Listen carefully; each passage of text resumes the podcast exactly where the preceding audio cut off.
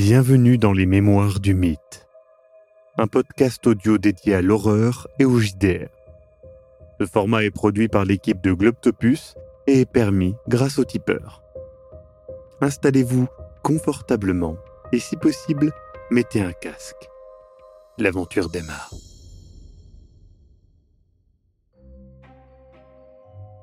Est-ce que la langue sanglante ou le culte de la langue sanglante vous dit quelque chose?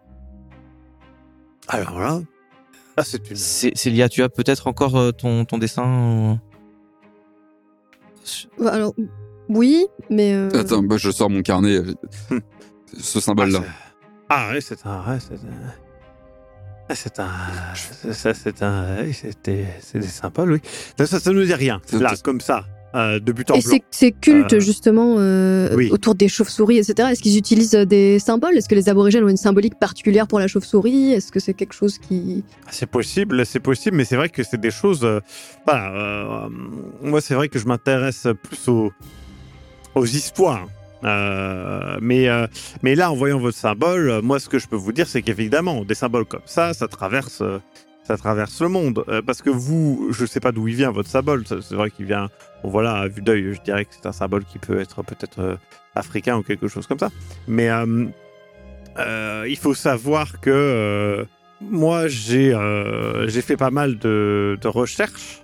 Là, je vous parle évidemment des histoires de la chauve-souris, des sables, etc. J'ai vu notamment d'autres divinités oubliées, d'autres choses comme ça qui ont des récits très similaires. Par exemple, une autre divinité oubliée qui, elle aussi, vit dans une société oubliée où il est enfermé, assez similaire. Eh bien, désolé la prononciation, hein, mais Cthulhu, qui vivrait donc dans une cité oubliée d'Orléans. Vous voyez, des noms un peu... Voilà, mais il y a des similarités perturbantes entre l'histoire de la chauve-souris des sables et ce Cthulhu. Quand vous dites perturbante, dans un sens où... Ah ben perturbant, ce n'est pas une coïncidence. J'en sais rien, mais les légendes polynésiennes en parlent aussi, les histoires sont un peu différentes. Moi j'ai lu un livre qui s'appelle « Les écrits de Ponape ». Et ça m'a beaucoup perturbé, c'est un livre répugnant. Mais du coup, dedans, beaucoup d'éléments assez troublants par rapport à tout ça. Alors, je vais être franc avec vous, la copie qui était présente à Sydney a été prêtée à un certain John Scott, si je ne dis pas de bêtises, de Boston, justement. Hein, on en parlait. Il n'a jamais été retourné. Voilà. Donc ça, non. Attendez, John Scott, vous dites? John Scott, oui. Mais là, voilà, j'ai pas été jusqu'à chez lui pour vérifier. Mais oui. Professeur, c'est très très intéressant ce que vous dites. Il est des fois de coutume lorsque les siècles passent que des fois un dieu ou une divinité puisse être nommé peut-être d'une façon possible, à un endroit du globe et peut-être qu'il puisse être appelé d'une... En fait, je vous dis ça parce que j'ai entendu parler justement du dieu du vent noir. La notion de vent me fait penser en fait aux chauves-souris que vous évoquez. Les chauves-souris sont souvent noires. Et si vous voulez, je vous demande ça parce que on a entendu parler de cette divinité sombre, mais en Afrique. Et les personnes qui ont relaté cette croyance disent que ce culte autour de ce dieu noir ne vient pas d'Afrique et vient justement d'autres endroits. Et ça me fait penser justement à ce dont à cela. Vous savez, ces croyances rapportées qui ne sont pas forcément originaires d'un pays, mais qui se développent dans un autre. Et est-ce que peut-être qu'on parlerait de la même chose? Écoutez, c'est possible. Vous savez, il y a des légendes comme ça qui traversent, comme je vous l'ai dit, tout comme les symboles, qui traversent les pays. Par exemple, on peut retrouver des tas de références à des cataclysmes, comme dans la Bible. Et voilà, une grande montée des eaux, des choses comme ça. Alors forcément, ça fait référence... Voilà, là, vous me parlez des vents. Il ne serait pas anodin de regarder peut-être aussi dans d'autres pays où il peut y avoir des tornades, des tempêtes, ce genre de choses-là, et donc qui font référence... Ou les calamités en Égypte. Par exemple, oui. Eh bien, je vous conseille de vous procurer le dernier livre de Jackson Elias. Il fait mention de folklorisme au Pérou. Et il y a aussi il y a une mention d'une pyramide. Peut-être que vous retrouveriez des liens concernant les cultes que vous étudiez vous aussi. J'avoue qu'il n'y a pas beaucoup de pyramides par chez nous, mais oui, après, c'est toujours intéressant. C'est vrai qu'au Pérou, il y a aussi une légende sur un dieu mauvais tombé du ciel qui a été enfermé. Exact. Qui suce le sang. Dans cette pyramide du sang. De ses victimes. Alors, je parlais plutôt de ce que... Parce qu'en fait, au Pérou, une vieille femme nous a... Enfin, il y a une légende sur un mauvais dieu tombé du ciel qui a été enfermé par un héros farceur, ce genre de... D'accord, effectivement, mais on retrouve... Beaucoup d'idées de divinité venues du ciel, enfermées sous terre ou sous l'eau. C'est vrai que c'est intéressant. Ils ont aussi une déesse de la mer, etc. Vous savez, c'est pas mon domaine, du coup, je dis peut-être n'importe quoi. Mais c'est vrai que pour moi, tout semble se... Bah, puis on était avec Mordecai Lemming, je sais pas si vous le connaissez l'autre soir, mais... qui est plutôt spécialisé, lui, dans les cultes africains et toutes les histoires qu'il nous racontait. Alors, Mordecai, oui, Mordecai Lemming n'est pas... On va dire qu'on a des accords fondamentaux. Mais voilà, il est folkloriste avec une distance. C'est vrai que j'ai tendance à... Ce n'est pas que je crois pas à... Écoutez, c'est juste que je pourrais dire que... Voilà, je pense sincèrement que ce que Jackson Elias a vu et a constaté dans certains de ses livres existe. Ça ne veut pas dire qu'il y a des divinités, etc. Mais je pense que des cultes de mort existent à l'heure actuelle, ce qui n'est pas le cas du professeur Lemming. Non, je disais juste qu'il nous a raconté des légendes qui, moi, du coup, me font penser à celles que vous nous racontez, celles que nous avons entendues au Pérou. Tout folkloriste, c'est fascinant son lot d'histoire. De voir à quel point les récits se rejoignent sur ce qui vient du ciel, ce qui vient de la terre, ce qui vient de la mer, des choses qu'on retrouve beaucoup. C'est très intéressant. C'est une structure qui est extrêmement similaire. Tout à fait. Et du coup, tu vois qu'il y a sa fille qui regarde avec insistance, il fait bon.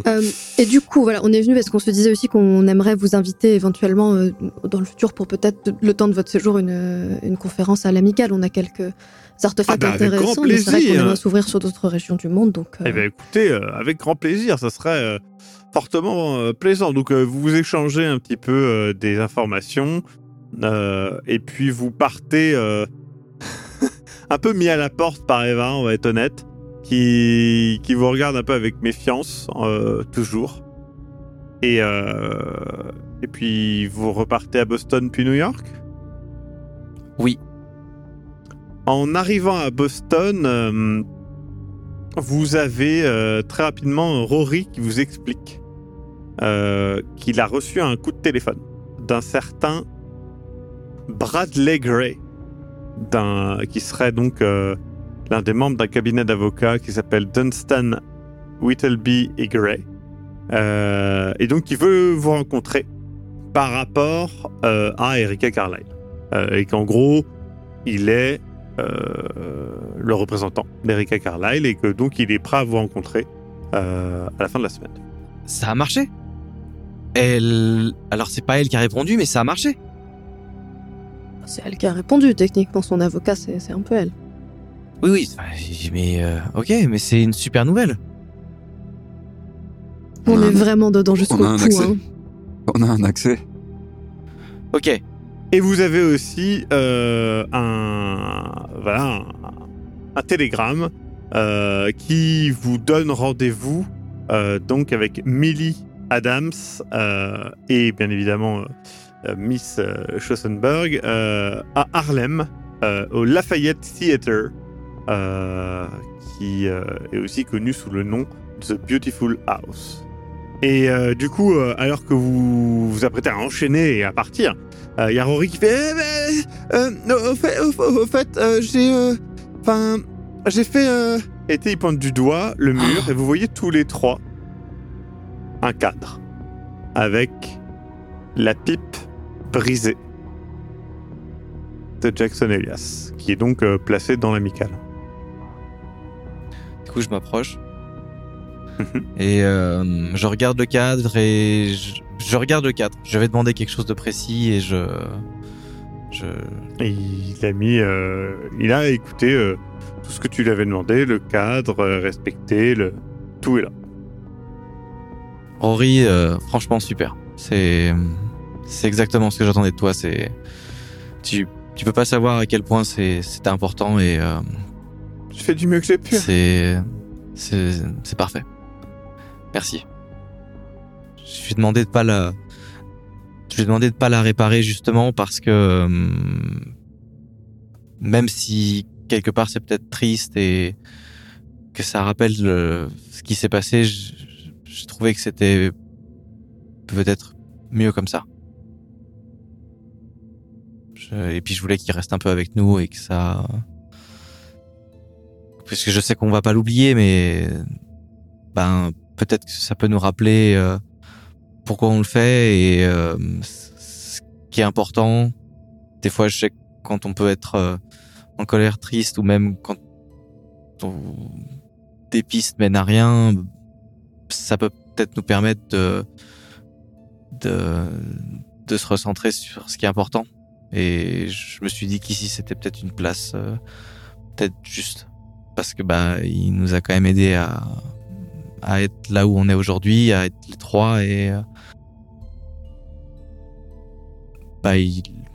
c'est un peu à lui, quoi. Non, je contemple, je dis pas grand-chose, mais... Ouais, je sais pas trop quoi en penser, mais... Non, l'intention est bonne. Je vois ce que tu veux dire, Lucas. Après, c'est Elias, si la place est peut-être pas bonne ici, on peut la mettre dans une autre pièce ou quoi, mais c'est juste que... En tout cas, Rory, franchement, merci beaucoup, c'est... Pas de souci. Et franchement, voilà, entre le coup de fil et le... Super, t'as été hyper rapide, c'est exactement ce que j'attends de toi, c'est... Merci, top. Pas de souci. Du coup, vous le laissez à quelques tâches de ménage, notamment, et de choses comme ça. Et puis, vous reprenez la route pour New York. Luca, Celia et Raymond, vous arrivez donc à New York. Vous remettez vos affaires en ordre et puis vous allez rapidement au rendez-vous. À Harlem, au Lafayette Theatre, The Beautiful House. En chemin, alors que la tempête de neige s'est un petit peu calmée, vous croisez un musicien noir qui chante le jazz. Vous pouvez pas vous en empêcher, vous arrêtez à l'écouter quelques instants. Vous repensez à l'histoire du baron en bleu et puis les paroles, bien que loin de vos soucis actuels, résonne étonnamment en vous à cet instant. Finalement, vous arrivez devant le Lafayette Theatre. Millie Adams et Miss Schossenberg vous attendent au vent du théâtre. Millie Adams est élégante, un visage fin avec une expression de détermination silencieuse qui marque ses traits. Elle est très bien habillée. Sa coiffure est parfaitement stylisée. Elle a l'air plutôt calme. Et donc, rapidement, voilà, les présentations sont faites. Et Millie vous fait entrer dans le petit lobby derrière les cabinets à tickets, les vestiaires, Puis vous entrez dans la grande salle, parmi les strapontins. Sur le chemin, des gens de ménage, des membres du staff vous sourient. Ils semblent certes connaître Millie, mais aussi connaître Miss Schossenberg. Vous êtes donc dans l'auditorium, les lumières sont allumées de partout. Vous êtes seul. Et elle vous fait asseoir au milieu des strapontins. Et du coup, elle fait... Alors, vous êtes intéressé par défendre mon mari ? On recherche la vérité. D'accord. Bon, écoutez... Je travaille ici depuis que c'est ouvert, en tant que musicienne et chanteuse. Donc c'est pour ça que je vous invite ici. Tant que j'ai pas pu vous juger de votre valeur, je n'allais pas vous inviter chez moi, mais... On comprend, c'est très beau aussi. De ce que je comprends, ce qui vous intéresse, c'est surtout les vrais tueurs de votre ami. Et en tout cas, ce que je peux vous dire, c'est que si vous essayez et vous arrivez à faire relaxer mon mari, je vous donnerai toutes les informations que je peux. Vous étiez avec lui le moment où il s'est fait arrêter Non. Tout ça... Milton a commencé à avoir des doutes. Il y a... quelques années, quand des locaux d'Harlem ont commencé à disparaître. Et en fait, alors que le nombre de disparitions augmentait, Hilton est allé voir des amis d'un bar où ils allaient tous TDs à quelques blocs d'ici. Et ils ont tous servi dans les Harlem Hellfighters. Donc, vous connaissez de nom les Harlem Hellfighters, c'est le 369e régiment d'infanterie qui est composé uniquement de soldats noirs et qui est donc l'unité américaine la plus décorée de la Première Guerre mondiale et qui se sont battus notamment en Champagne-Ardenne. Et ils ont commencé à organiser en fait des patrouilles pour protéger les membres de la communauté, tout en essayant de trouver qui étaient les responsables. Après que la police du 14e Precinct ait refusé de prendre tout ça au sérieux. Je peux vous donner d'ailleurs les moyens de contacter ses amis. Avec grand plaisir. Est-ce que vous pensez que ça aurait peut-être déplu au capitaine Robson de voir une patrouille comme ça s'organiser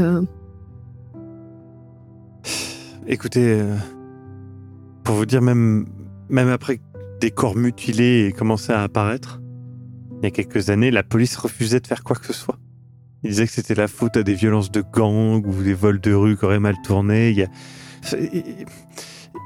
Il y a eu un professeur qui est venu, qui a même dit qu'il avait parlé d'un culte de mort africain.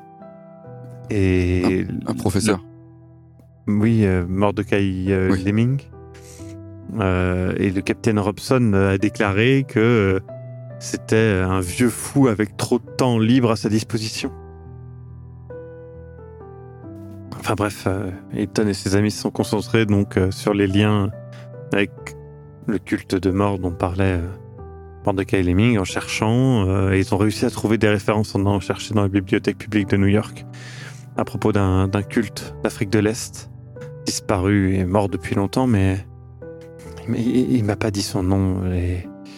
La police a confisqué le journal qui contenait toutes les notes de cette affaire.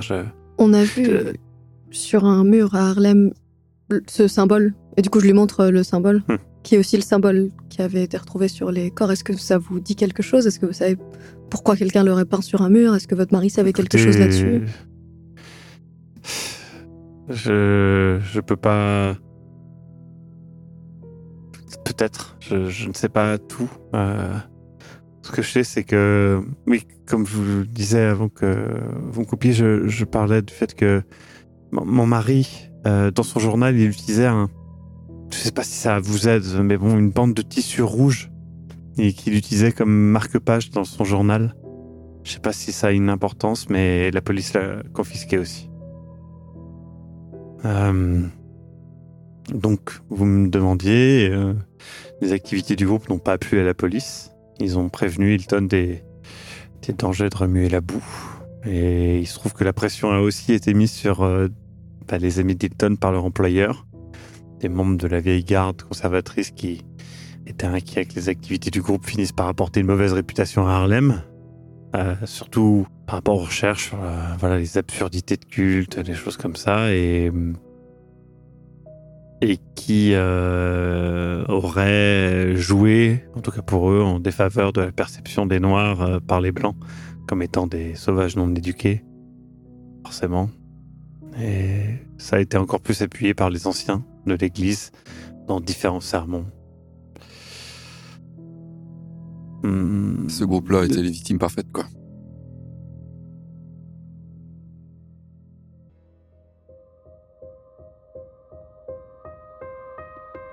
Vous venez d'écouter Les Mémoires du Mythe. Écoutez nos épisodes sur www.globipodcast.fr.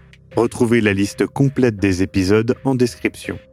Le rythme de publication est d'un épisode chaque mardi. Les joueurs et joueuses sont CCtrouille, Eric Da Silva et Sir Maskox. Je suis, moi, le maître du jeu, Maxime Robinet, et l'audio est monté par EZ. Les musiques utilisées viennent du site Epidemic Sound. Soutenez-nous et obtenez les épisodes un mois en avance sur tipeee.com/sombre-machination. À très bientôt.